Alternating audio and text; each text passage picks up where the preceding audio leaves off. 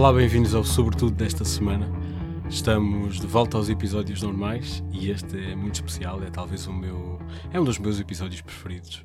Como já tínhamos falado no último episódio, a conversa sobre a comunidade cigana, ou os ciganos, uh, com o Marcos Andrade, que é alguém que trabalha como comunidade, mas que não pertence uh, ao grupo, um, ficava um pouco aquém daquilo que devia ser, ou pelo menos aquilo que eu entendia que seria uma conversa representativa uh, sobre o tema. E então ele pôs-me em contacto com o Bruno Gonçalves, que trabalha como representante da sociedade civil cigana um, e tem, tem tido trabalho em diversos programas que ele, que ele próprio vai mencionar ao longo da conversa. E foi bastante edificante, foi bastante informativo, ajudou-me muito a quebrar alguns preconceitos ou simplesmente ideias erradas, porque, porque grande parte do problema também um, da, da, falta de compreensão em relação às minorias é simplesmente uh, assumirmos que sabemos como funcionam determinadas coisas ou, ou, ou recebermos informação errada, nem é necessariamente negativa, mas simplesmente às vezes há coisas que não são, não são assim. E o Bruno ajuda-nos a ter uma perspectiva rica e mais, uh, lá está, mais correta um, daquilo, que, daquilo que passam os ciganos em Portugal. Uh, o foco da conversa foi realmente a, a realidade portuguesa e, e ajuda-nos também a desmistificar alguns dos, uh, das ideias pré-concebidas, dos preconceitos, Uh, e, e, os estereótipos e algumas caricaturas que, que foram sendo criadas em relação aos ciganos desde há séculos. Eu recomendo mesmo que ouçam esta conversa, acho que é muito útil. Passem-na um, aos vossos vizinhos e familiares um, e, e cá estarei para, para conversar e para pôr-vos em contato com o Bruno se acharem, se acharem que é relevante. Já sabem, eu, sobretudo, regresso daqui a 15 dias com um novo episódio. E está também nas redes sociais, como Sobretudo Cast, no Twitter, no Facebook e no Instagram, no site, em podcastsobretudo.pt, onde podem ouvir os episódios, assim como também podem ouvir no Spotify, mas o melhor mesmo é subscrever. E já agora uma coisa que não peço há algum tempo, vão lá ao Apple Podcasts deixar um comentáriozito e umas estrelas porque isso assim faz com que mais pessoas conheçam sobretudo. E o episódio desta semana é um exemplo daquilo que quero fazer com este, com este podcast. Fiquem com o episódio. O meu nome é Márcio Barcelos. Podem vir falar comigo também no Twitter, como Márcio Barcelos. Como sempre, o genérico é gentilmente cedido pelos Caiana. Eu espero que gostem.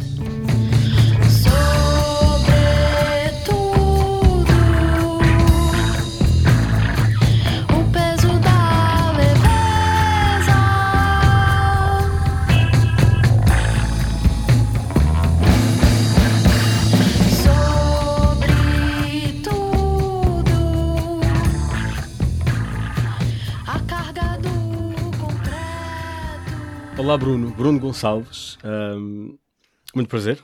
Olá, tudo bem, Márcio? Sim, nós tínhamos falado já na preparação deste episódio. Uh, para quem nos ouve, isto é a segunda parte na conversa sobre ciganos. Uh, este é o tema mais genérico uh, que eu encontrei para isto.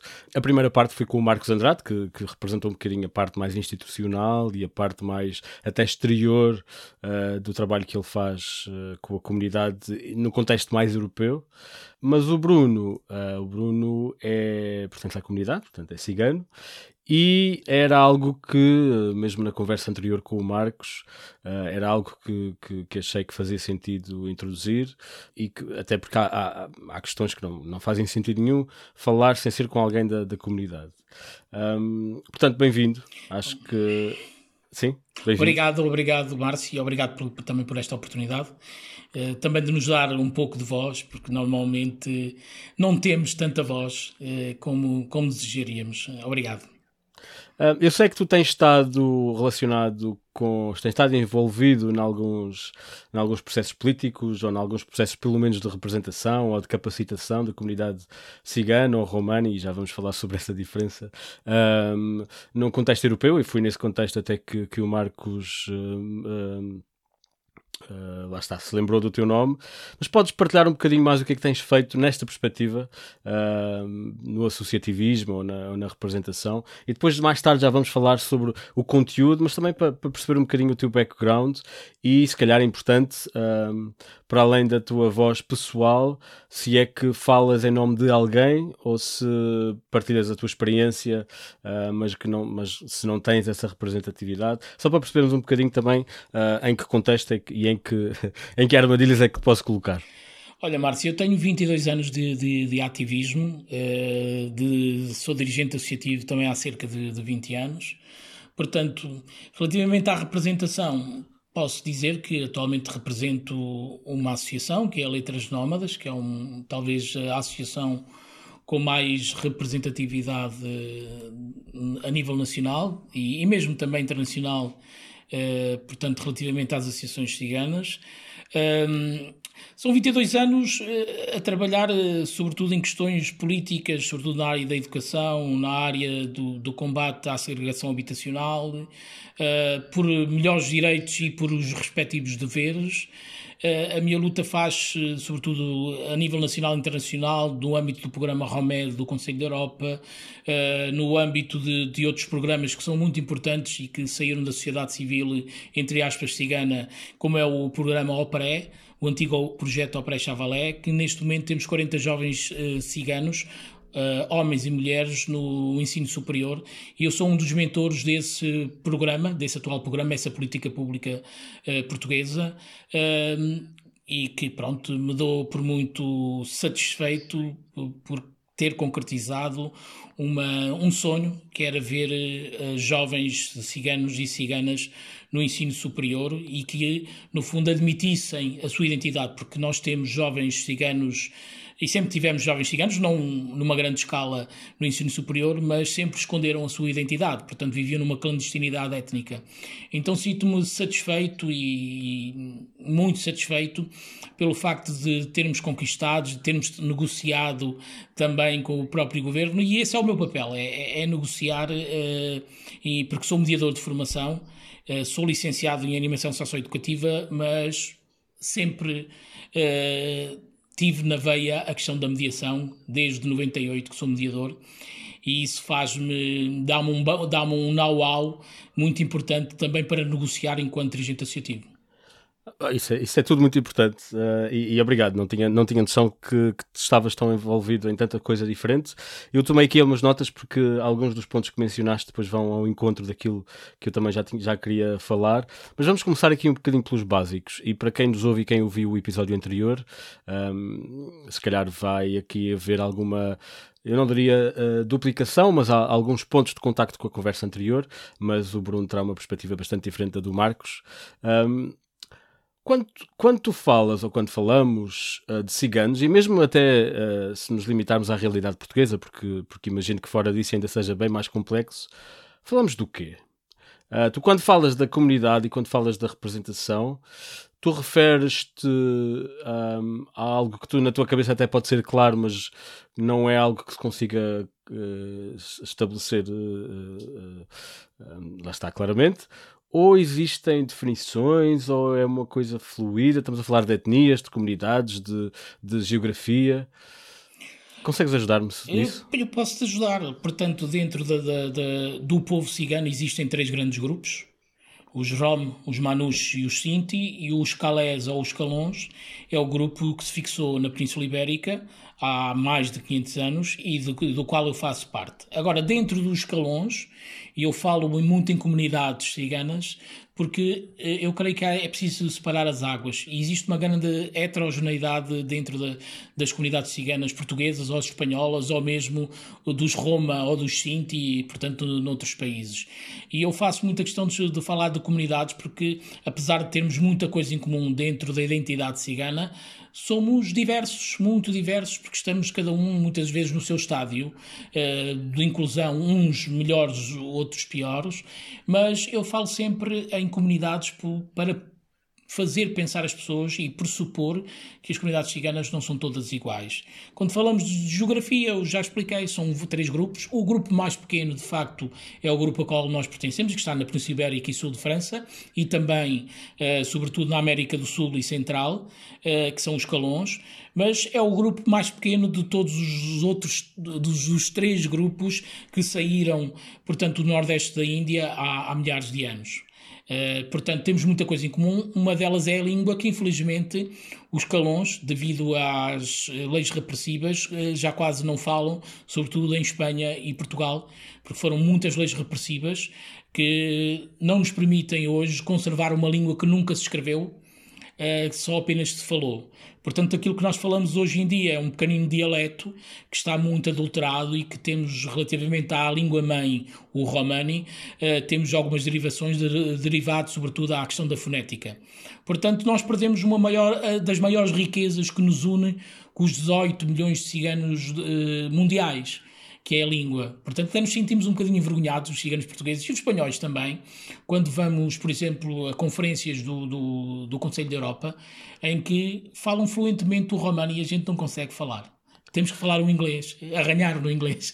Isso é, isso é interessante. Mas então, um, ok, só para clarificar, isto, isto mais numa perspectiva académica, porque realmente a, a, a, realidade no dia a dia acaba por suplantar estas, estas fronteiras, mas só para também perceber um bocadinho o contexto histórico e a, e a, e a, e a taxonomia de, dos diversos grupos. Portanto, um, o, o Romani é o, são, é o grupo grande, são, lá está. Uh, uh... Os Roma dividem-se em três grupos. Os Roma, a, ah, partir, okay. a partir de 1971, no, no primeiro Congresso Mundial de Ciganos, uh, realizado nas periferias de Londres, as delegações que estiveram presentes, portanto, concordaram todos em que aos ciganos a okay. palavra cigano começassem a chamar povo Roma, dado que havia uma conotação muito negativa com a palavra cigano e as várias traduções gipsies, gitanos. Claro, e a partir daí começaram a chamar povo Roma, que inclui os três grandes grupos de ciganos: os calões, que somos nós que estamos na Península Ibérica ah, e sul okay. de França, os Sinti e os Manus que estão na zona uh, de França, norte de França, Áustria, Alemanha, e depois temos os Rom, o Jerome é o maior grupo que se divide em grupos e subgrupos. Estes são os maiores que estão, sobretudo, na Europa do Leste.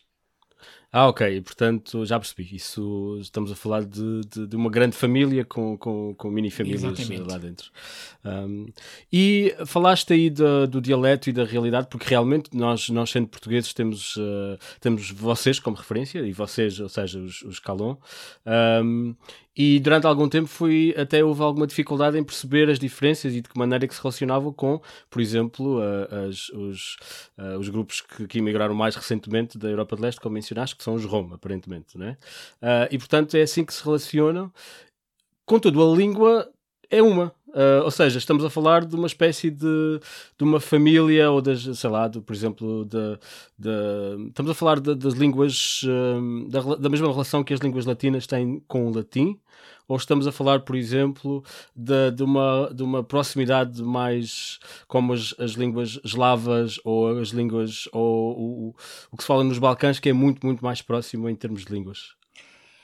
Sim, eu, eu não sou um grande especialista relativamente à questão da língua romani. Isto já sou eu a fazer perguntas um bocado mais, mais específicas. Mas aquilo que eu te posso dizer é que da língua standard mãe, a língua romani, o nosso dialeto tem muitas palavras, muitas. Agora, nós tivemos também a influência, sobretudo no nosso dialeto, de, da língua castelhana e da língua portuguesa. Por exemplo, eu posso-vos okay. dar um, um exemplo. A palavra chavalo que, é, que faz parte da gíria do, do vocabulário português, que quer dizer Sim. jovem, é uma palavra romani. Portanto, nós, na nossa língua, para dizermos um jovem cigano, é chavo, chavorrilho ou chaval.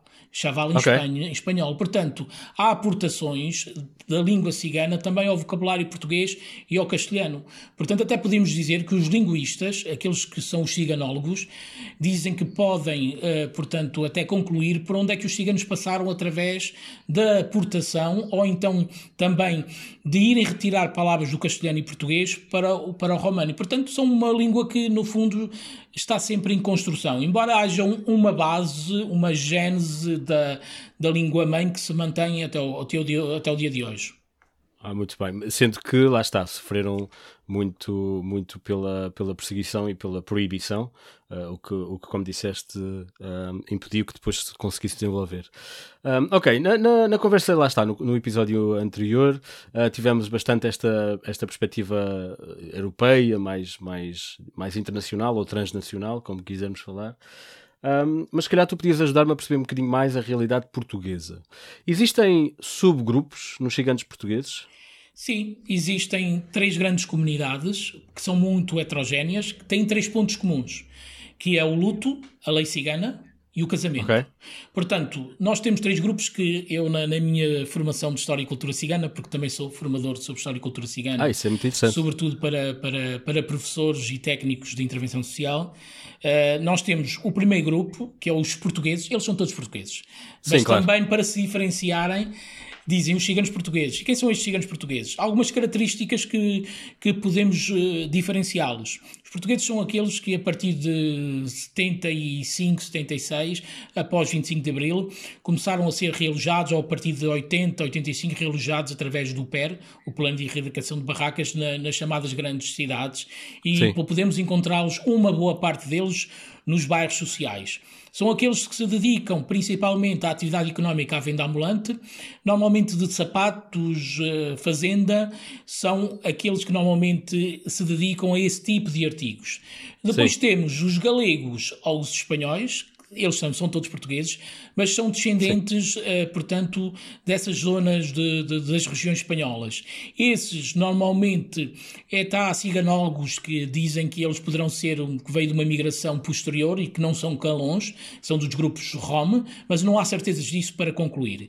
E esses, normalmente, dedicavam-se à criação de gado, uh, a fazer os cestos de, de, de verga, e, portanto, esses continuam a falar fluentemente um, uma mescla do dialeto romanon-calon com o espanhol.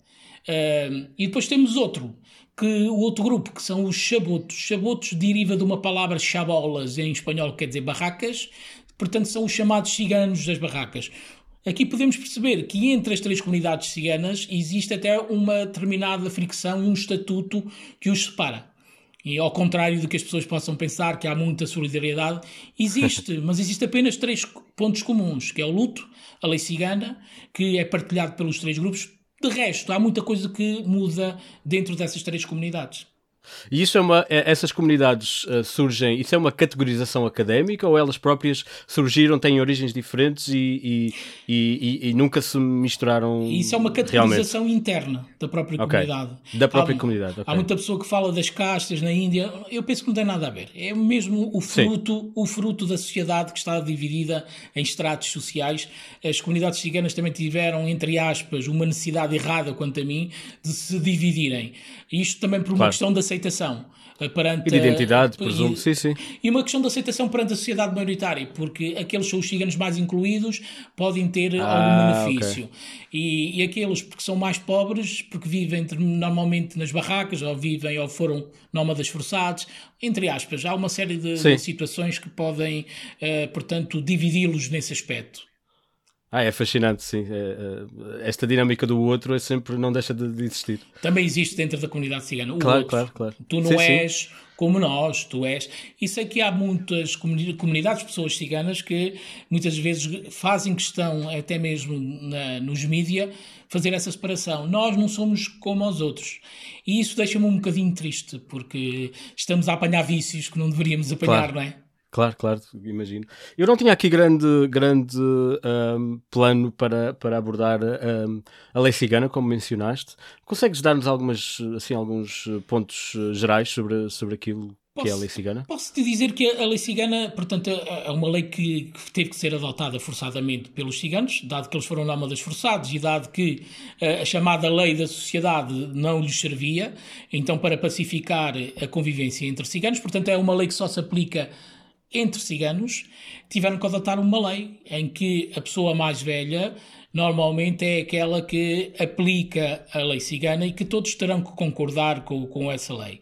Eu dizia recentemente numa entrevista que uh, a lei cigana ainda é muito necessária porque é muito rápida. Porquê? Okay. Eu vou-te dar o caso, não querendo com isto estar a, estar a, menosprezar qualquer tipo de, de, de, a sociedade, a lei da sociedade maioritária. Mas, por exemplo, a questão da violência doméstica. Eu não posso negar que dentro da comunidade cigana existe violência doméstica. Existe, seja ela física ou psicológica.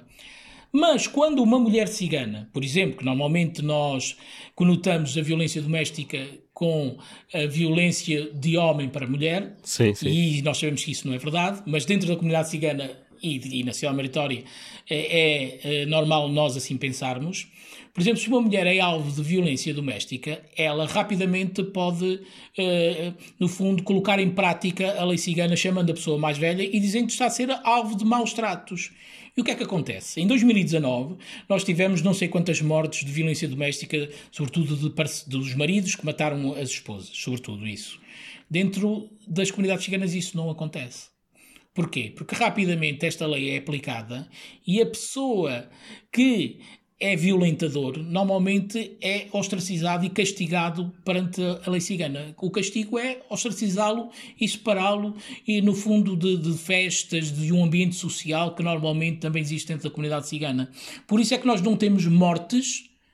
Eh, a nível da violência doméstica. Existe violência doméstica, mas não existem mortes porque a lei cigana é muito rápida a atuar porque nós sabemos que houve muitas mulheres não ciganas que colocaram queixas sobre os seus parceiros, que, que, que as agrediam, só que foi morosa, uh, portanto, a resposta da, da, lei da sociedade maioritária.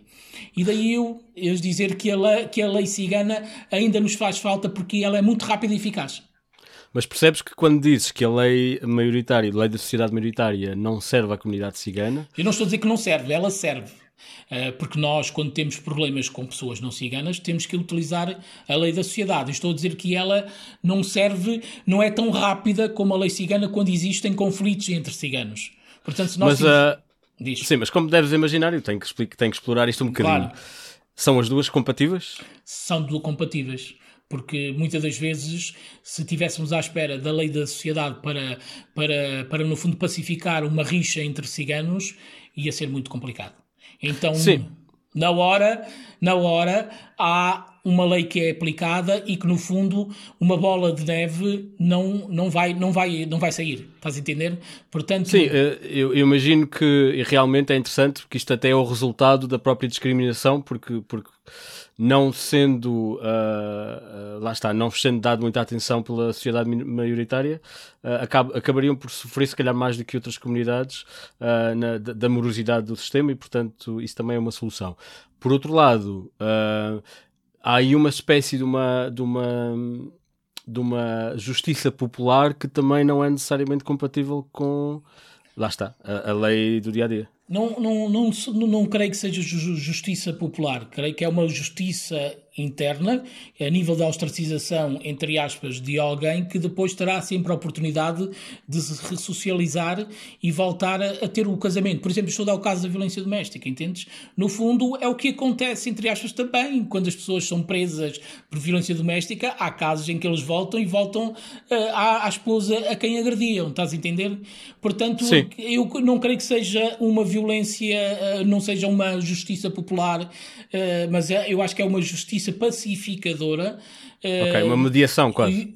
No fundo, para permitir que a convivência seja possível. Entendes? Porque se nós formos para deixássemos isto andar, eu acho que poderia haver eh, situações eh, de muitas mortes. E há outra coisa, que é o facto de a pessoa, o homem neste caso, que mata, ele tem que pensar-se 500 mil vezes antes de o fazer, porque terá sempre a questão de ter o lado da família da ex-esposa a quererem, no fundo, também, e aqui, aqui, aí sim, posso concordar contigo, a quererem tirar alguns dividendos disso. Aí sim, porque e ele então, como sabe que isso pode acontecer, normalmente eles não fazem.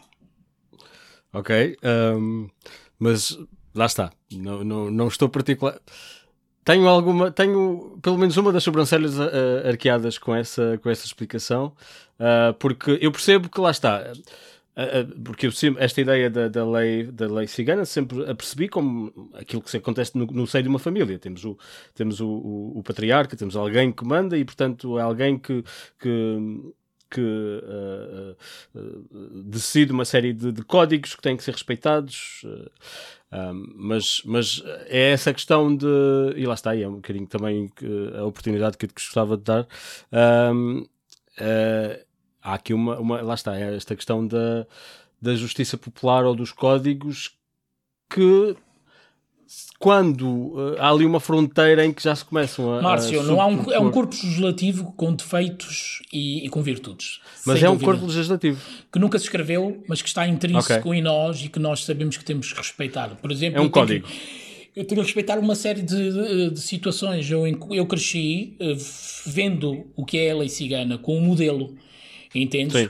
Por exemplo, eu posso te dizer que os nossos casamentos, eu estou casado com uma mulher cigana, o meu casamento pode ser complicado em pleno século XXI para algumas mentalidades, o meu casamento é para toda a vida. Okay. As pessoas perguntam-me assim: ah, até se deixares de gostar, eu tenho que aprender a amar. Entendes? Okay.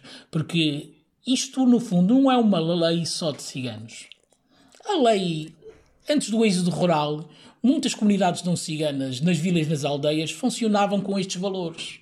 Entendes? Sim, sim, e, e, a proximidade à própria cultura portuguesa é, é bastante. Não, a proximidade não, é, é, é, porque nós o que praticamos atualmente hoje a lei cigana, uma boa parte da, do corpo legislativo que nunca se escreveu, é da sociedade maioritária há 50, pois, 60 anos atrás. Sim, Quando sim, falamos, dos, falamos da, da, da aplicação de lei, nós temos que olhar para a história os regedores que na altura eram eles que, no fundo, aplicavam a lei em alguns determinados locais de, das, das, vilas e aldeias deste país. Portanto, ele servia. Esse regedor não é mais do que o homem cigano, que é um homem respeitado e que aplica eh, essas leis. Portanto, há enormes semelhanças porque são todas elas valores e leis que foram produzidas e aplicadas no passado.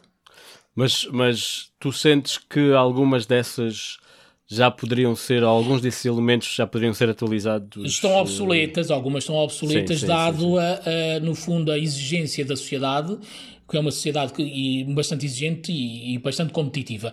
Agora, todas as leis se vão esbatendo dia a dia, porque há uma reflexão de um jovem, há uma reflexão de uma mulher cigana, e cada vez mais eh, há uma adaptação aos novos tempos. Agora, se calhar, não é com a velocidade que eu desejaria, é verdade. Mas há uma permanente transformação, mesmo até na questão do corpo relativo, eh, portanto, da, da, da lei cigana. E já agora, isso é, disseste que era, era, era um dos elementos que juntava os três grandes grupos em Portugal. Um, quão subjetiva é essa interpretação da lei cigana, conforme o sítio onde estás e as pessoas com quem te dás? Não, ela, ela normalmente está, em, está implícita em todas as comunidades ciganas. Okay. Está implícita em todas as comunidades ciganas. Pode derivar aqui e acolá, mas grande parte delas está implícita que funciona desta forma. Entendes? Okay. E há as linhas vermelhas que nós não podemos pisar com o risco de estarmos a incumprir não só muitas das vezes com a lei cigana, mas também com a chamada lei da sociedade, não é? Mas sobretudo com a lei cigana, dado quando há conflitos entre uh, as comunidades ciganas, não é? Ok, ok, ok. Vou, vou, vou deixar isto uh, por aqui. Um, tu já falaste várias vezes que às vezes participas em, em conferências se alguém, imagina que estás numa conferência e alguém te pergunta ou, ou te é perguntado uh, ou te é pedido para ir falar sobre o que é ser cigano em Portugal, tu o que é que dirias?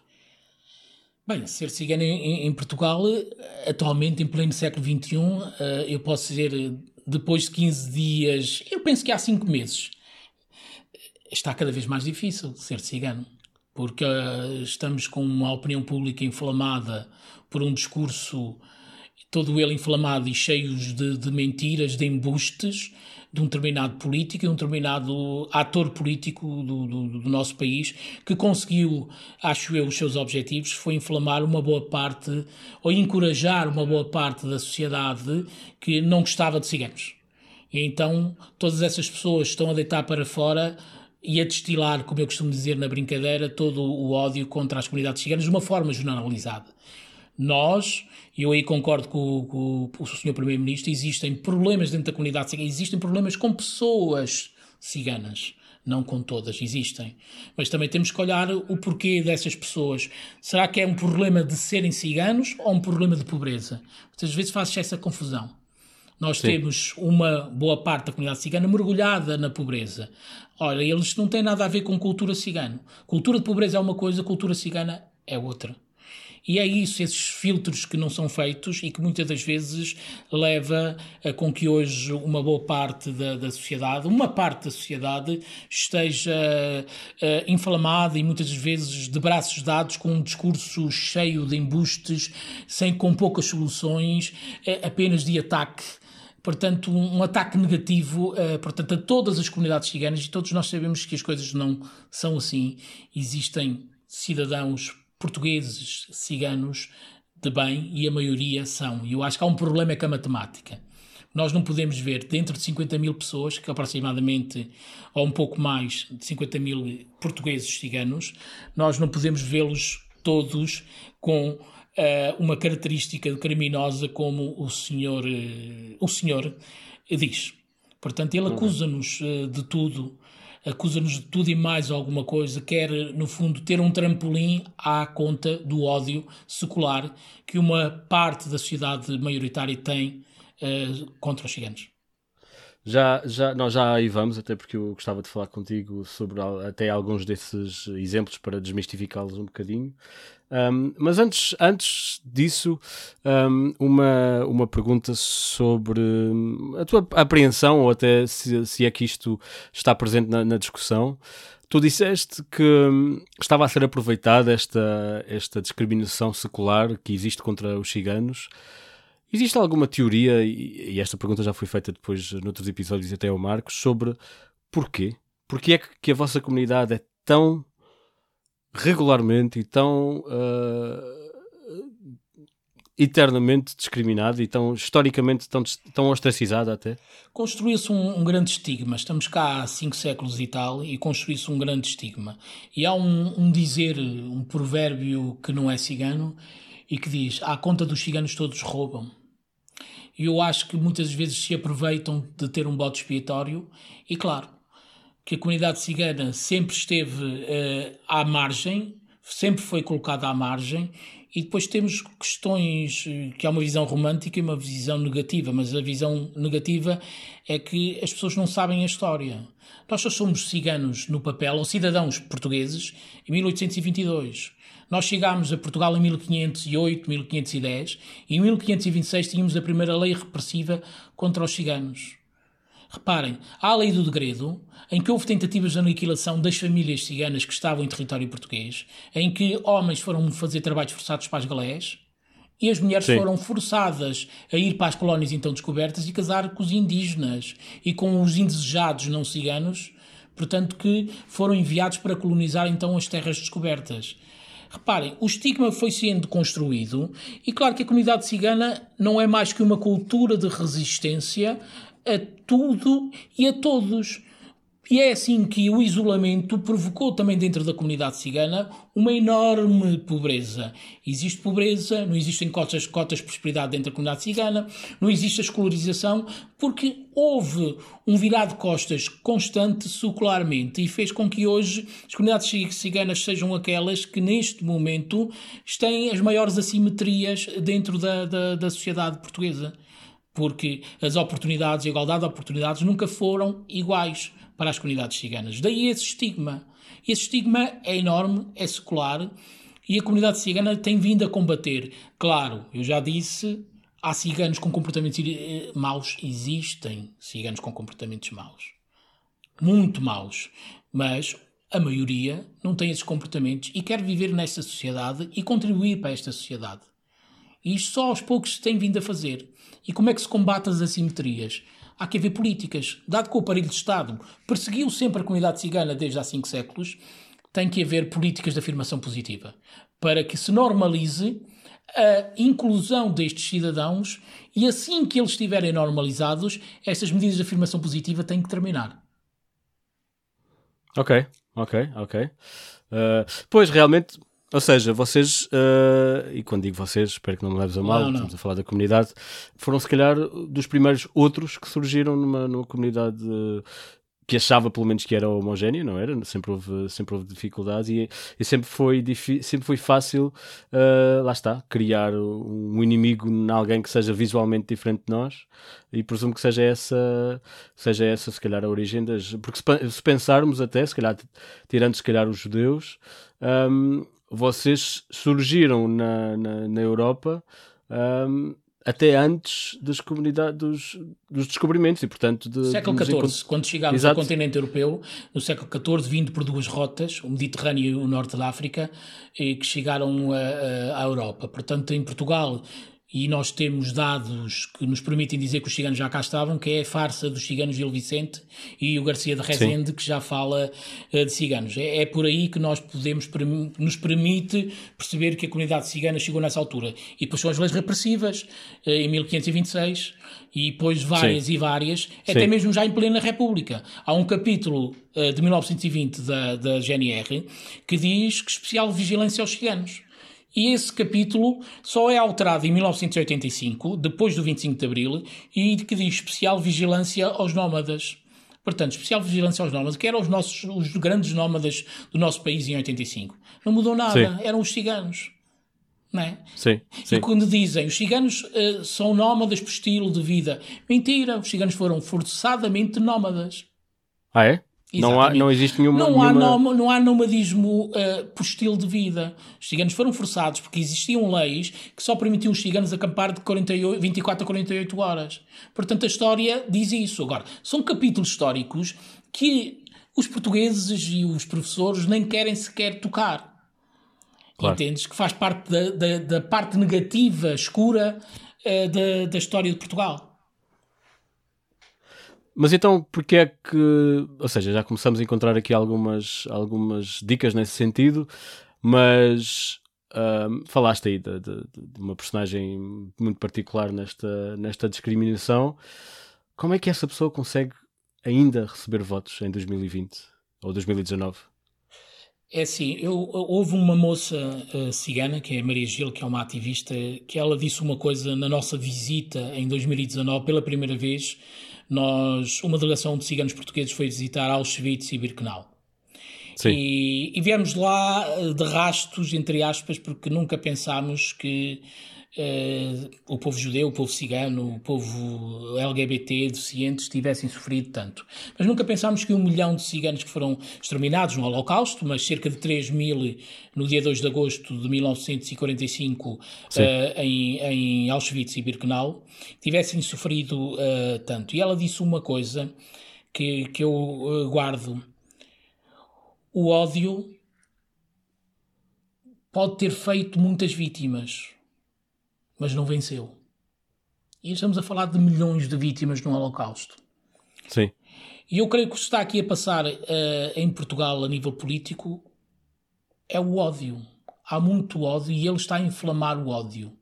Só que este ódio não vai vencer. Porque eu acredito que ainda temos dentro da sociedade portuguesa pessoas que com memória muito curta e que olham para trás. Porque nós saímos de um 25 de Abril há muito pouco tempo, mas há que lembrar que há 70 e tal anos, 75 anos, a humanidade teve um episódio dos mais fatídicos da humanidade. Foram milhões e milhões de pessoas mortas por um maluco que, tinha, que este que tenta copiar com ideias arrepiantes. E é o ódio. É o ódio que leva as pessoas a, a ter este tipo de comportamento e, de, no fundo, de dar um suporte a um louco. Porque é um louco. Este é um louco que é inteligente. Porque ele quer poder apenas. Ele só tem sede de poder. Ele sabe que é um trampolim pisar na comunidade cigana porque, secularmente, nunca ninguém simpatizou, se não pontualmente, com as comunidades ciganas. E como é que é viver diariamente com isto. Isto é, uma, isto é algo que se nota sempre, depende do sítio onde estás, depende daquilo que fazes, de quem te rodeias. Uh, como deves imaginar, para alguém que não, que não pertence à comunidade, é muito difícil imaginar. E este episódio também ajuda a perceber isso. Não é fácil, nos últimos meses não tem sido fácil em nenhum local do país. Mas claro que as zonas uh, mais urbanas há um, uma espécie de, de maior, maior convivência e o maior conhecimento, não é? Claro que as zonas mais rurais e do interior são muito mais complicadas, porque também as próprias mentalidades das pessoas uh, estão muito mais cauterizadas, não é? Sim. Mas não é fácil ser-se uh, português, cigano nesta sociedade, porque estamos uh, e levamos com, com, com, com situações de discriminação em vários setores da sociedade, desde emprego, desde o estudo. Eu costumo dizer que um cigano que vai estudar para o ensino superior, infelizmente, tem que mostrar duas ou três vezes mais aos colegas e aos professores que é tão bom como todos os outros. Ora, isso é um fardo muito pesado. Sim. É um fardo muito pesado que nós carregamos. Nós temos que ser melhores duas ou três vezes. Porquê? Porque é que nós não podemos errar? Entendes? Claro. E isso é, é algo que me deixa muito triste. Num emprego, a mesma coisa. Muitas vezes, grande parte dos jovens que eu conheço, que muitas vezes não têm traços físicos ciganos como eu, e que muitas vezes eles vão trabalhar para fábricas e eles dizem: o preconceito não me pode vencer. Eu vou ter que esconder a minha identidade. Porque o preconceito não me pode vencer, porque eu preciso do salário para viver. E há muitos ciganos a trabalhar em algumas fábricas, sobretudo nas zonas urbanas do país, sem dizerem, sem terem Facebook, porque hoje os recursos humanos das empresas procuram muito o Facebook para perceber qual é o perfil das pessoas e muitas vezes eles nem redes sociais podem ter para não serem descobertos. É muito triste. É muito triste. É muito triste. É, é muito triste e não. E não eu, claro que, que é, é conhecida essa. Essa, essa uh, tendência, ou pelo menos essa opção de, de escolher, de esconder as origens, uh, precisamente pelas razões que disseste, uh, mas claro que não é imediato pensar que, que isso vai ao nível de, de, das redes sociais e de esconder a família. Lá está, porque, porque muitas vezes uh, basta isso para se perceber que há ali, que há ali origens, uh, lá está, específicas dos ciganos. Um, eu vou-te dizer uma coisa. Recentemente nós fizemos uma campanha pela Positiva, onde vários uh, homens e mulheres ciganas que trabalham por conta do trem uh, se encorajaram e mostraram no Facebook para mostrar também àqueles apoiantes desse determinado partido que eles são pessoas que descontam, que têm uma vida normal a nível profissional, que nunca deixaram foi a sua identidade. E ontem eu vim a saber que há empresas que souberam e que já ponderam até despedir, por exemplo, pessoas que têm contratos a termo, a, a, a termo incerto. Entendes? E isso é muito triste, porque nem dizerem o que são, sendo os melhores até podem ser os melhores profissionais Sim. que existem na empresa, mas o facto de ser cigano é, no fundo, um motivo, um motivo para que possam dispensar aquele profissional. Até pode ser o melhor profissional, até pode ter um cargo de desfia e eles não sabiam. E isso pode ser o motivo para o despedimento. Eu não gosto muito de me vitimizar, porque eu acho que já dei para isso, tenho 22 anos mas chega um ponto em que há que desabafar. Eu não é vitimizar, mas há que desabafar. Há que mudar, uh, portanto, algumas situações. Temos um racismo estrutural e institucional muito impregnado na, na nossa sociedade. Já não falo dos racismos diretos e ao, aos subtis, mas há um racismo estrutural impregnado. E isto só se combate quando também nós tivermos a oportunidade, nós, ciganos, uh, tivermos a oportunidade de termos também a nossa própria representação política. E é uma coisa que isso ainda não aconteceu como nós desejaríamos, sabes, Marcelo? Márcio. Porquê? Porquê? Porque os próprios partidos, mesmo aqueles partidos que até são apologistas e têm ideais de, da inclusão e da integração, têm hoje receio de ter um cigano num lugar elegível. Porque eles sabem que podem vir a perder uh, votos. Entendes? E isso, isso... nos deixa muito triste. Deixa-nos claro. muito triste. Porque eu posso ter a maior percepção política até mais do que outros militantes que, que são candidatos, claro. e muitas das vezes eu não sou valorizado por isso. Mas, eu tu, sou cigano.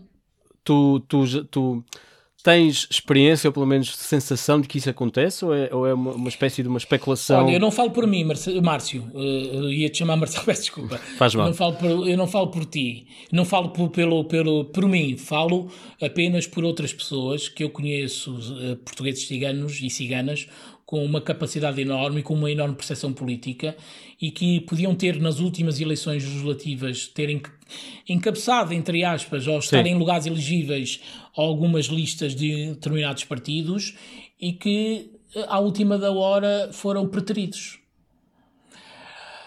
Entendes? Eu por mim não. Entendo, quer dizer, não entendo, não, mas entendo. Sim. Eu por mim eh, não falo, eu neste momento sou autarca, num, sou membro de uma Assembleia de Freguesia aqui na Figueira da Foz, Buarque São Julião, mas eu creio que podia ter capacidade para estar, se calhar, hoje, e eu não o falo, não quero ser presunçoso naquilo que eu estou a dizer, estar na Assembleia da República, porque acho que uh, um, todo, toda a minha todo o meu background, o meu know-how uh, me permitiria, se calhar, fazer uma legislatura para todos os portugueses, uh, porque nós fazemos política para todos os portugueses, mas também, no fundo, introduzindo algumas questões ligadas ao meu povo. Mas essa é que é a questão, não é? Porque, um, do, por um lado, temos a perspectiva de, de, que realmente é importante ter representatividade, não é? Ter alguém uh, que, que atingiu um nível em que pode representar outros e, e não tem que representar só pessoas da sua comunidade. Uh, por, por outro, é triste uh, a percebermos de que só assim é que, é que a comunidade é representada e que as, e que as vossas um, ambições uh, são representadas na, na, na, decisão política. E portanto há aqui um, é um dilema, uma espécie de uma tempestade perfeita uh, para, que, para que tudo isto se perpetue, não é? Porque eh, porque inclusive depois há estas, estas, uh, estas cartas brancas de uh, ou, ou estas uh, aventuras, digamos assim, uh, que depois ainda dificultam muito mais, muito mais as coisas, mas que deviam ser ainda mais veementemente respondidas. Claro. Portanto, portanto isso, isso é tudo muito triste. Há muito medo, sabes? Há muito medo, mesmo no espectro político, há muito medo de, de, de partidos que tradicionalmente de, defendem eh, questões ligadas aos direitos humanos, há um enorme medo neste momento.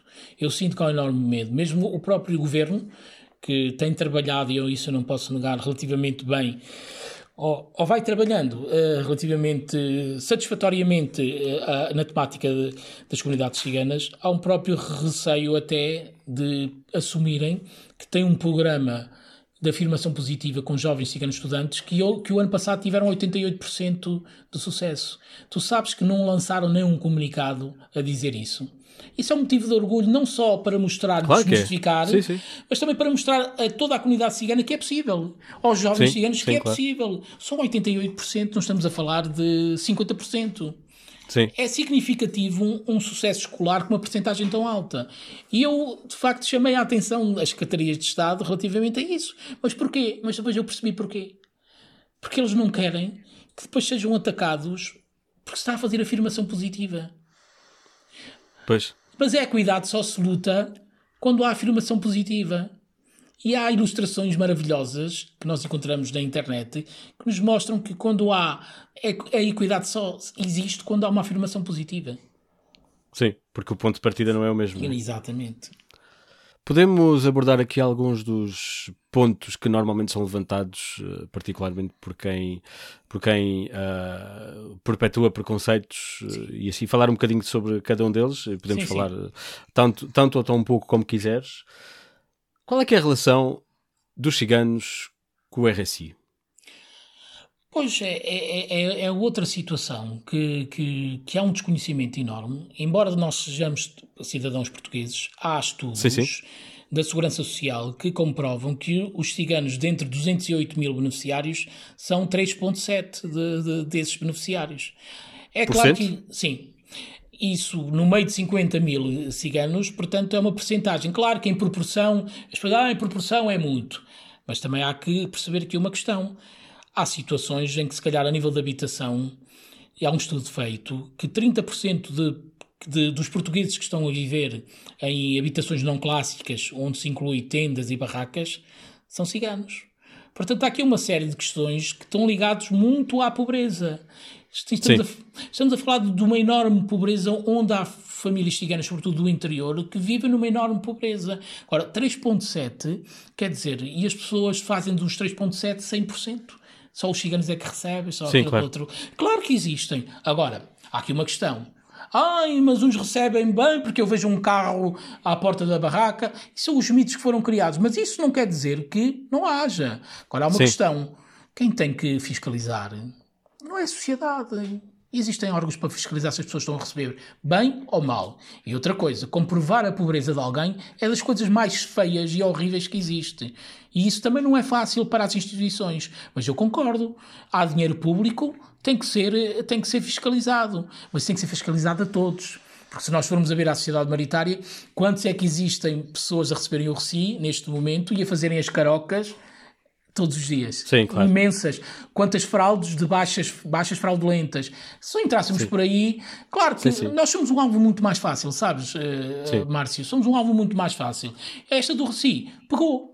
Pegou e então as pessoas, uh, quer dizer, usam esta pedra de arremesso constantemente.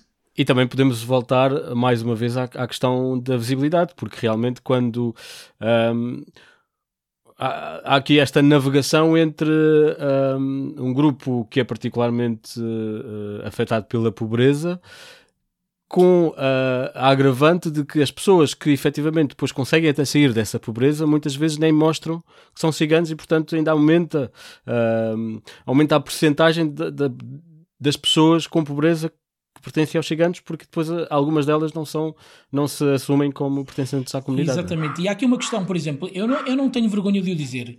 Eu, dentro da minha infância, passei também muita necessidade. Eu não venho de uma família uh, classe média, eu venho de uma família baixa, pobre, uma família cigana, e eu sou o primeiro licenciado uh, da minha família.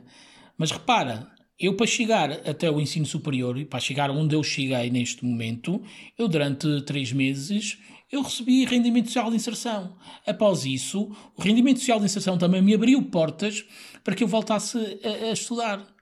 Então, Sim. o rendimento social de inserção está cheio de virtudes e defeitos, é verdade. Mas também tem muitas virtudes. Eu posso dizer que 80% dos jovens ciganos que estão no ensino superior vêm todos de bairros sociais em que as famílias também já receberam o rendimento social de inserção. Já licenciámos 10, outros estão em mestrado. Portanto, posso dizer que o rendimento social de inserção também tem as suas coisas positivas, não tão negativas como a sociedade pinta. Claro, claro, claro. Não, claro, eh, é, é uma política e lá está. E, e, e acaba-se por ser quase por acaso, na minha opinião, que foi associado aos, aos gigantes, porque realmente estamos a falar de pessoas que precisam de, de, de, Sim, de a maioria, integração. A maioria precisa, Márcio. Se haverá sim. meia dúzia, uma dúzia, 20 ou 30 famílias sim, que sim. se calhar estão-se a aproveitar eh, do, do sistema, também existem nas outras comunidades. Eu Sim, tenho claro. a certeza disso. Agora que posso insistir agora. Não nos cabe a nós, uh, o povo, fazer essa justiça uh, pública das pessoas quando existem entidades que também o podem fazer, estás a entender? Agora, Sim. claro, é muito mais fácil apedrejar eh, o, e haver botes expiatórios e, e, pintar a comunidade cigana toda ela como subsídio dependente, quando isso não é verdade, porque os ciganos sempre trabalharam nas feiras e nos mercados e posso-te garantir que eu também já trabalhei Sim. É muito difícil trabalhar em feiras e mercados. Acordares às 5 da manhã e, e saíres da feira às 6, 7 da tarde é desgastante e as pessoas nem imaginam, acham que aquilo é tudo uma maravilha, não é? Um, Falaste então da, da feira, vamos falar um bocadinho aqui do estereótipo. Vamos falar aqui do. do aliás, já falaste aqui de, de, de, vários grupos, portanto, se calhar o estereótipo não é um só, mas existem alguns elementos: a feira, a barraca, a, a fogueira, o, o, o, luto, ou seja, a roupa preta. Um, quão representativo é isto? Eh, esta imagem eh, um bocado, um bocado caricatural do que depois acabou por se criar quase, quase ilust uma ilustração eh, do estereótipo do cigano. Isto é representativo? Isto é só mais visível? É só mais fora do normal? É um, um misto de desconhecimento também. Por exemplo, a gente olha para o luto. Quando no, nas rábulas que, que a televisão faz ou o teatro faz sobre ciganos, apresentam sempre o cigano vestido de preto, eh, com, com barbas, mas depois colocam-no de camisa aberta com ouro, que é, um, que é uma ofensa completa. Ah, é? É uma ofensa completa à comunidade cigana. O luto, que não é uma tradição cigana, porque se formos a ver. Claro. Tem a ver com a adaptação destes portugueses eh, para serem melhor aceites, e historicamente isso explica-se, quando chegaram à Península Ibérica, tiveram que ser católicos apostólicos romanos. O luto Sim. não é mais do que uma tradição ibérica, apostólica, católica apostólica romana. Claro que até o êxodo rural, o luto foi muito frequente nas aldeias e vilas do nosso país, em Sim. que as mulheres Ficavam viúvas para toda a vida, vestiam sempre preto, nunca o tiravam. E ainda hoje se verifica muito, não é? Ainda hoje se verifica muito. O, relativamente aos ciganos, o luto dos ciganos é mais acentuado porquê? Devido ao nomadismo.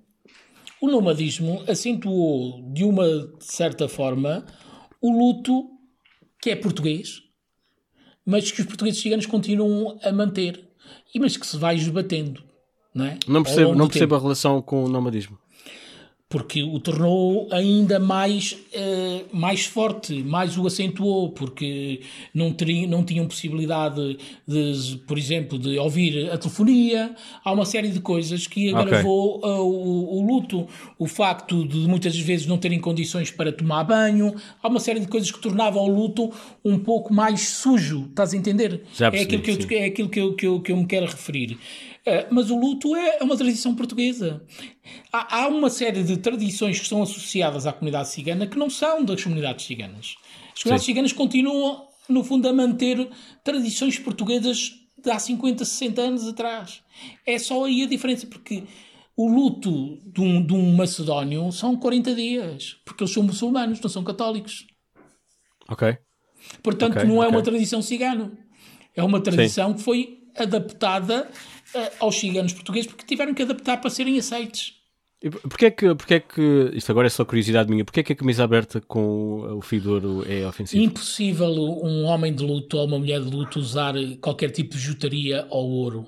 É okay. sempre camisa toda fechada, não há manga curta. Okay. Entendes? Sim. O sinal da barba é um sinal de tristeza, por exemplo, no caso Sim. de um viúvo, ele coloca a barba para não chamar a atenção de outras mulheres. Ok. Mas isto, este pensamento não é de cigano, é da sociedade maritária. Sim, sim, sim. A, mulher, claro. a okay. mulher cigana fica viúva para toda a vida e usa o lenço porque o, o cabelo é o sinal da sensualidade, para não atrair outros homens. Ok. Porquê é que a roupa é larga da mulher cigana viúva? Para não se verem as formas. Isto é o descascar da cebolinha, mas isto era uma formação. Sim. Eu daqui nada claro, estou, claro, estou a dar aqui uma formação. E não te estou a pagar para isso. história sim. e cultura cigana. Não, é verdade, eu, eu, e na conversa que tive com, com o Marcos também, uh, ainda estabelecemos bastantes paralelismos entre aquilo que é as linhas estão ténues entre o que é a, a, cultura espanhola e portuguesa e a cultura cigana, eh, particularmente do, dos ibéricos, que realmente nunca se sabe, não se sabe bem onde é que começa, onde é que acaba e, e, e é tudo muito, muito, muito construído um, de modo muito, muito conjunto. Portanto, não, Sim, só, é... só isso já, é, já, é, já dá, dá pano para Márcio, e a religião tem muito impacto aqui. Por exemplo, Sim, claro. a, a questão do luto. Quando estamos de luto, os ciganos quando estão de luto, eh, durante quando é um pai, uma mãe ou um irmão, nós estamos dois anos de luto. E a diferença Sim. é que é aquela diferença do, hoje do século XXI. A diferença do século XXI é que hoje a sociedade maritária até também coloca o luto, só que coloca dois ou três dias, ou quatro. Sim. Ou então coloca uma gravata para simbolizar que está de luto. Os ciganos têm uma diferença, é que estão um ano, dois, três anos de luto, independentemente dos, afetos, dos afetos, não é? E, sem ver televisão, sem acesso a redes, a redes sociais, uma série de coisas. Porquê? Tudo o que é gozo, divertimento, é, no fundo, uh, cortado para que sirva de homenagem à pessoa que faleceu. Agora, isto, cada um tem a sua interpretação. Por exemplo, deixam de comer carne durante um ano. Okay. Agora nós podemos retirar daqui. Na Sexta-feira Santa, grande parte dos portugueses fazia, o que é que fazia? Não comiam carne na Sexta-feira Santa. Sim. Porquê? Porque era o corpo de Jesus. Então há este simbolismo. Sim, sim, sim. Entendes? Sim, sim. Há aqui coisas paralelismos que são, claro. são enormes. Como é que é? Falaste da religião. Hum, são, eu presumo que, que não fuja muito à, à, à proporção na, na sociedade maioritária. Um, os ciganos portugueses são católicos? Eram católicos até em Portugal até à metade da década de 70, Sim. quando em 1952 surge um movimento evangélico em França eh, de um senhor eh, Cossé, que era da Assembleia de Deus, e que em contacto com uma família cigana que tinha um filho doente, na linguagem espiritual ele impôs as mãos, curou essa criança que estava desenganada dos médicos, e é a partir daí, no contacto com ciganos espanhóis que faziam trabalhos agrícolas e os franceses, que nasceu o movimento da Igreja Evangélica, a maior que neste momento temos na Península Ibérica, de evangelismo específico para ciganos, que é a Igreja Evangélica Filadélfia. Hoje posso dizer que 50% da comunidade, das comunidades ciganas em Portugal são evangélicos protestantes. Ok, isso é interessante. Não, não fazia ideia. Lá está, mais um. Qualquer dia depois vou fazer a tua formação. Isto é realmente, realmente interessante. Podemos falar do papel da mulher. Sim. Um, podemos falar de. Aliás, é, é, acho que é importante também abordar isto para, para clarificar algumas coisas. Um, existe muito esta ideia, e já me vais dizer quão errada é ou quão certa, de que realmente a mulher é menos valorizada na comunidade cigana, ou pelo menos está mais, um, é mais oprimida, não sei se é a palavra. Um, consegues falar um bocadinho sobre isso? Consigo, e, e posso dizer uh, que, que, de facto há 50, 60 anos como é que era os, a, a mulher não cigana na sociedade maioritária. Até 1970 há estudos que dizem que uma inexistência enorme de mulheres não ciganas no ensino superior. Sim. Em que havia uma separação de papéis. Havia a chapada cultural dentro das aldeias e vilas, em que a mulher não cigana, quando casava, havia a chamada chapada cultural. A comunidade cigana, claro, continua a ser uma sociedade paternalista, onde há, no fundo, ainda, em algumas comunidades, uma separação de papéis, mas neste momento estamos a assistir a uma enorme revolução e boa revolução, em que as mulheres ciganas dão conta do seu papel e, e no fundo, dão conta que é preciso alterar e esbater algumas ideias eh, que se têm do papel da mulher cigana. E já temos até já nichos de mulheres ciganas com movimentos feministas. Agora, claro, temos que pensar no feminismo. O feminismo não é o feminismo que, eu peço desculpa utilizar esta palavra, eu não gosto muito, que o feminismo branco quer impor. É um feminismo branco que quer impor, uh, no fundo, moldes de um feminismo que muitas das vezes não se enquadra na atual situação das mulheres ciganas. Enquanto que as mulheres ciganas hoje buscam por melhor escolarização e o primeiro emprego, as mulheres da sociedade maioritária hoje buscam por melhores salários, por poder político sim, sim. e por serem chefias nas grandes empresas. Portanto, há aqui um desfazamento. Sim. Muitas vezes o que acontece é que o feminismo branco acusa as mulheres ciganas, que agora estão a começar, infelizmente estão a começar, de serem uh, muito passivas no seu processo. Okay. Porque querem mudanças rápidas. Só que eles esquecem que a mulher não cigana também não ninguém lhe estendeu a passadeira para passar. Os homens não ciganos foram muito poucos os que estenderam a, a passadeira para elas passarem. Elas Sim. conquistaram o seu espaço. A mulher cigana está a conquistar o seu espaço. Temos muitas mulheres a estudar no ensino superior, temos cada vez mais mulheres a trabalhar por conta do trem, que era uma coisa que não acontecia no passado. Sim. Há papéis, há ainda papéis, há papéis que o homem faz, que a mulher faz, mas hoje, dentro do, do, de uma casa, há divisão de tarefas. Claro que há aquela questão do machismo, que, do homem que nunca diz que faz ou que nunca faz, mas cada vez mais isto está a acontecer. Agora, claro, em algumas comunidades, as mais fechadas, a separação de papéis ainda é muito, ainda é muito, é muito, ainda existe, ainda Sim. existe, mas não é aquela opressão uh, a imagem que se tem que a mulher cigana é um, é um, é um ser inferior. Não, isso não. Sim. Mas ainda existe separação de papéis em algumas comunidades, sim. Ou seja, como estás a dizer, e, e, também noutros, noutras questões anteriores, é que aquilo que hoje em dia nós olhamos e, e, e que podemos estabelecer diferenças bastante, ou, ou, ou, ou diferenças entre aquilo que acontece com a, com a, sociedade maioritária e os ciganos, na verdade é só uma questão de que a comunidade cigana está a demorar um bocadinho mais uh, a passar pelo processo que a sociedade maioritária não passou assim há tanto tempo. Estamos a falar de, de, de poucas décadas em que aquilo que estamos hoje a apontar aos ciganos acontecia em Portugal. Completamente. Tudo o que, que, os ciganos hoje estão a passar uh, passou a sociedade maioritária e as mulheres, sobretudo quando estamos a tocar na temática da, da, da, das mulheres. Sim. E, acha, e consegues identificar uma razão para esse, esse, essa decalagem? Esse, esse... A comunidade cigana é particularmente conservadora? Não, ela, ela quando é segregada não tem modelos. Se for okay. segregado num bairro, os modelos que te aparecem é aqueles que normalmente tu vais seguir. Portanto, as políticas de habitação têm feito, entre aspas, um favor de, no fundo, atrasar o acesso das comunidades ciganas e das outras pessoas Interessante, sim, sim. interessantes uh, ao acesso a bens, a serviços e àquilo a que as pessoas têm direito. Por exemplo, se eu cresço num bairro como eu cresci, num bairro social e vivi durante 28 anos, Se eu te fosse a dizer que os meus amigos de infância, eu tenho alguns que morreram e não eram ciganos, alguns eram, outros não eram. Sim.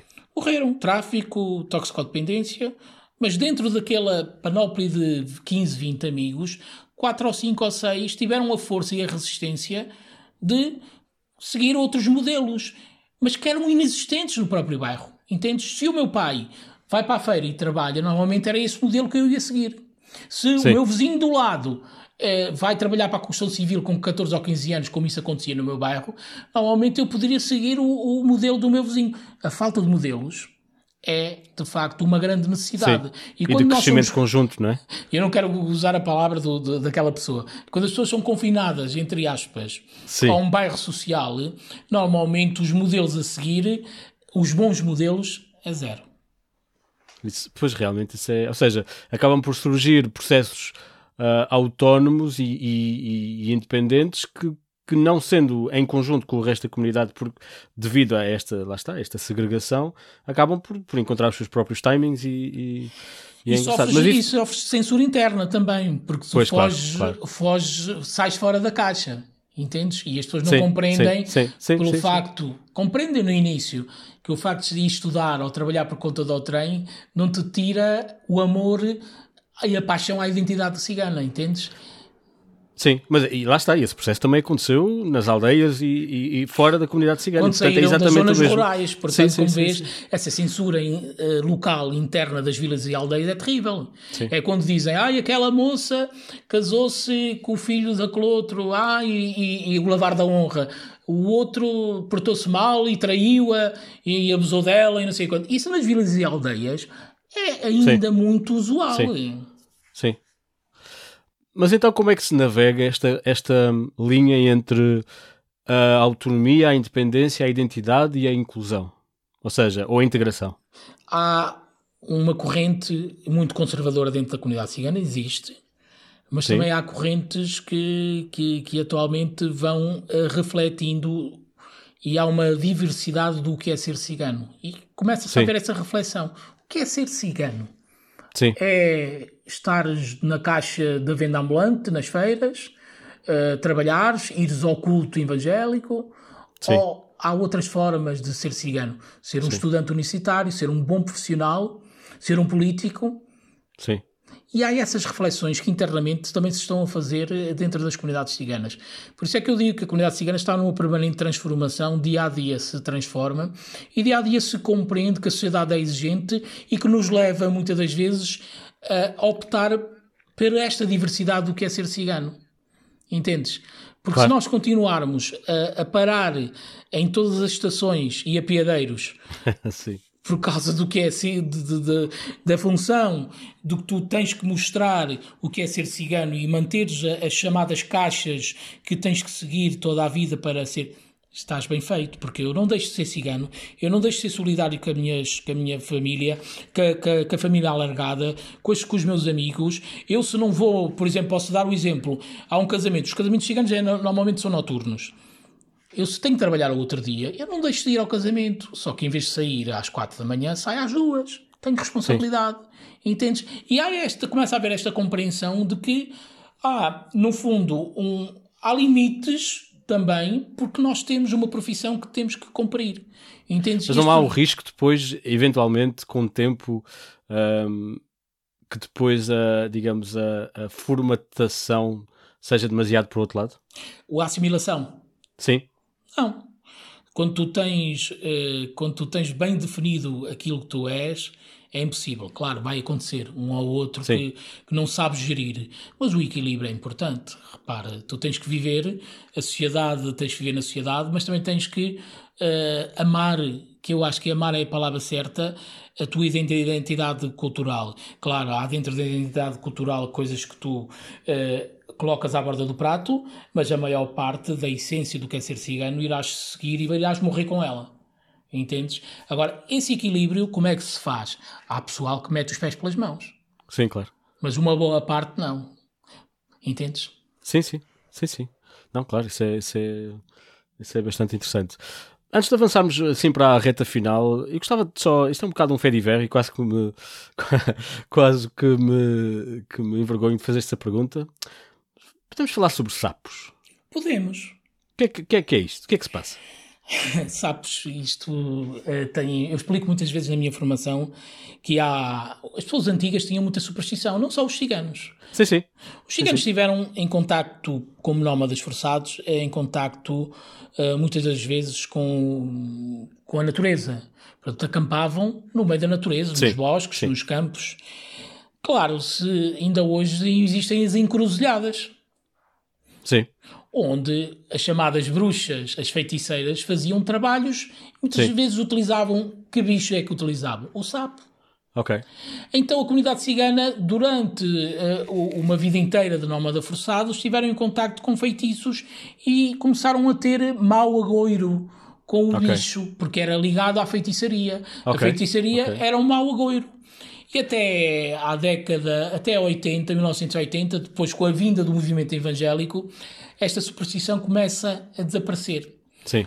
E hoje 50% da população cigana é, é, evangélica e brinca até com a questão dos sapos. Claro. Pois. Eu até te digo, é bom, é bom que, os, que, o, que, os, que as lojas continuem a comprar, uh, e, mas que comprem nas caldas da rainha. Não comprem, pelo menos, a economia portuguesa mexe e as feianças mexem.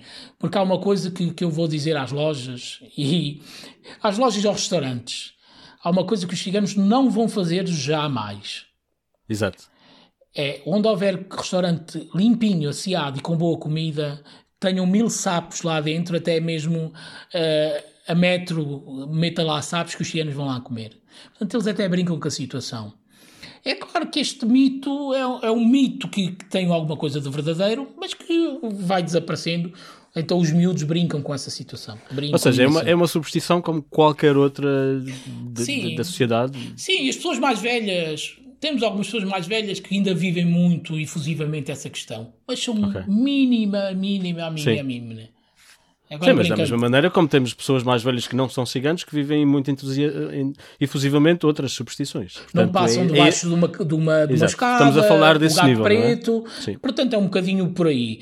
Agora, claro, brincamos muito com essa superstição e até nos rimos bastante quando vamos a restaurantes que são bons e são afamados e que têm um ou dois grandes à entrada e, e nós rimos imenso porque onde houver comida boa só se eles começarem a, ser muito desleixados na comida é que a gente deixa de lá entrar, não é Sim. o sapo que nos impede. Mas por outro lado, se, se, se há 50 anos uh, o sapo era o sinal da bruxa, se calhar agora o sapo é o sinal do racista, não é? É do racista, portanto, subtilmente colocam artefactos para afastar, inibir a entrada de alguém. Isso é horroroso. Agora, a questão é como se comprova isso porque são, são loiça de decoração, não é? Claro. Nós sabemos, só se nós tivermos uma prova factual que de facto uh, eles colocam aquilo para afastar ciganos. Agora, ninguém vai dizer isso, não é? Sim, mas também, mas, sim, é verdade, mas seja como for, informalmente, a mim diz-me que aquela pessoa ou que alguém que tomou a decisão, às vezes nem, não, é o, não é o dono, tem determinados valores que se calhar não são aqueles que eu, que eu defendo e que se calhar não me interessa fazer eh, negócio Exatamente. com aquela, sim, com aquela sim. loja. Isso né? inerva um bocadinho, mas o facto é que também tens que mostrar o outro lado, que aquilo não te molesta. Sim, claro, exato. exato entendes? Exato. Sim, sim, é sim. até que ele já te chegar à altura e que diz assim: é pá, então afinal eh, eu comprei aquilo pois. para quê? Eles continuam claro. cá a vir, até vêm cá mais Estás a entender? No sim, sim, fundo, há, uma, há também fazemos uma coisa propositadamente para lhes mostrar claro. que nada nos afeta, sim. não é? Vão lá comprar sapos. uh, um, ok, mas então há bocadinho falávamos e já estamos, já estamos, já passamos uma hora. Um, falavas de, das pequenas evoluções que estão a acompanhar, que estão a acontecer em termos políticos. Eu já falei disto com o Marcos, mas da tua boca será diferente e claramente, e imagino que mais rico. Um, o que é que tem acontecido nos últimos anos e o que é que ainda falta acontecer? Olha, falta acontecer muita coisa, mas o que é que Sim. tem acontecido? Eh, portanto, a nível académico, cada vez mais encontramos jovens, homens e mulheres, e sempre com uma maioria de, de, de mulheres, uh, cada vez mais uh, determinadas e determinados para alcançar a sua formação académica, uh, e é através de programas, como eu te falei, do OPRE, que, portanto, que é uma política pública que permite com que estes jovens sejam acompanhados por, por mediadoras e, as famílias e que, no fundo, também tenham um apoio financeiro, uma pequenina bolsa, muito, muito pequena, para que eles continuem os seus estudos. Uh, existe também as academias de política cigana, que têm sido uma lufada de ar fresco. No fundo, para quê? Para que homens e mulheres ciganas tenham consciência do que é a política, tenham percepção do que é a política, de como se faz política e de como podemos arranjar estratégias para fazermos também a nossa política, entre aspas, para alcançar alguma representatividade que não temos uh, como desejaríamos, uh, no fundo. Sim. Ok, ok, ok. Mas então, fala-me de alguns, falaste aí desse programa, o pré, falaste também do Romed, que é, que é Sim, é do Conselho da Europa. O Romed é, um, é outro programa que está cá há cinco anos, que agora faz também política pública, mas que fez toda a diferença. Porque... E tens outros recursos para quem nos está a ouvir, em termos de, por exemplo, ONGs ou até publicações ou, ou, ou a tua formação? Que, que imagino que, que, algumas pessoas achem interessante. Um, o que é, onde é que podemos aprender mais sobre, também para, para ajudar a quebrar preconceitos e... Pois, é, é, de facto, nós, a nível de bibliografia, Portugal tem muita pouca coisa. Existem dois ou três estudiosos que escrevem acerca disso, mas existe muita pouca informação e é algo que nós temos que começar a, a, divulgar mais. Uh, e era aquilo que eu te dizia, por parte do governo há um receio enorme de divulgar estes estes jovens, estes programas, um, e isso tudo, tudo atrapalha. Um, mas pronto, são, são situações que nós também te, temos que pensar, porque o associativismo também cigano, ele, ele começa a, a ganhar alguma força com a vinda do programa Romed, e é, o, é o programa Romed que dá o pontapé muitas das vezes para aquilo que eu acho que nós conquistamos.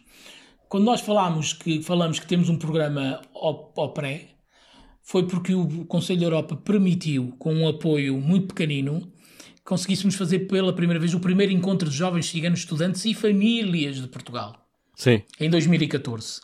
Ok.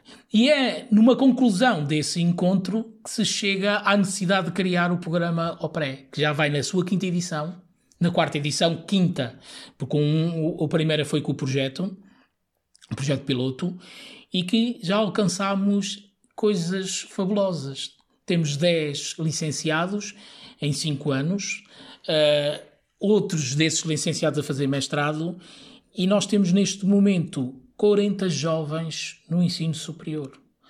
Nós tínhamos Boa. 25, aumentámos para 32, estão 40. E há possibilidades no próximo ano letivo termos 50. Como Boa, vês, há aqui situações que estão a acontecer. Isto é o chamado arrastar que, Sim, claro. que, que temos e é vindo a conquistar. Não é?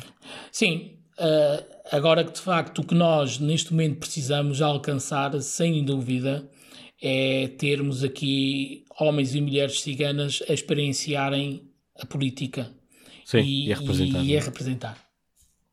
Pois. Esse é se calhar o próximo grande passo. É o próximo é, grande passo. É a presidência da República. Uh, não, mas a nível local há, há, já alguma estratégia que temos definidas para alguns uh, territórios. E temos, por exemplo, um, um, local uh, na zona da Beira Baixa em que temos uma, uma pequenina aldeia e uma freguesia que tem 70% Sim. de ciganos e poderá ser a primeira ajuda de freguesia liderada por um cigano. Ah, Vamos boa, ver. Sim, Vamos sim. ver. Não, e também imagino que seja importante, até neste contexto, um, criar uma, uma conversa nacional política um, contra o, o, o, anti, o anti-ciganismo. Uh, e, e, e, mesmo não tendo os representantes nos lugares certos, acho que seria também importante para nós, sociedade civil, que isso acontecesse. Um, Sim, tem que se fazer uma coisa: fosse, é acabar é, com o racismo na política, porque não é só o não há determinados partidos. Sim, Nós sim. temos políticos muito bons, mas também temos políticos que se calhar estão em, em partidos que têm uma ideologia uh, da igualdade. Eu costumo dizer que há grandes antifascistas que são uns grandes racistas. E eu pois, não, não e, e, aqui seja da esquerda ou da direita. Agora, o que nós temos que tentar minimizar, erradicar é uma palavra muito forte, eu gostava de utilizar, mas não é forte, minimizar é o racismo na política. Há muito Sim. racismo na política. Agora, como é que o vamos fazer? Com campanhas, com informação, em ações de sensibilização, podcasts, pode, é pode ser uma das soluções. É isso, é isso. Bruno, esta conversa foi incrível, muito obrigado. obrigado uh, aprendi eu, muito, espero que quem nos esteja a ouvir. E obrigadíssimo. Uh, espero que tenha sido interessante para ti como para mim. Foi muito bom. E obrigado. Tá, muito obrigado. Um grande abraço. obrigado, obrigado.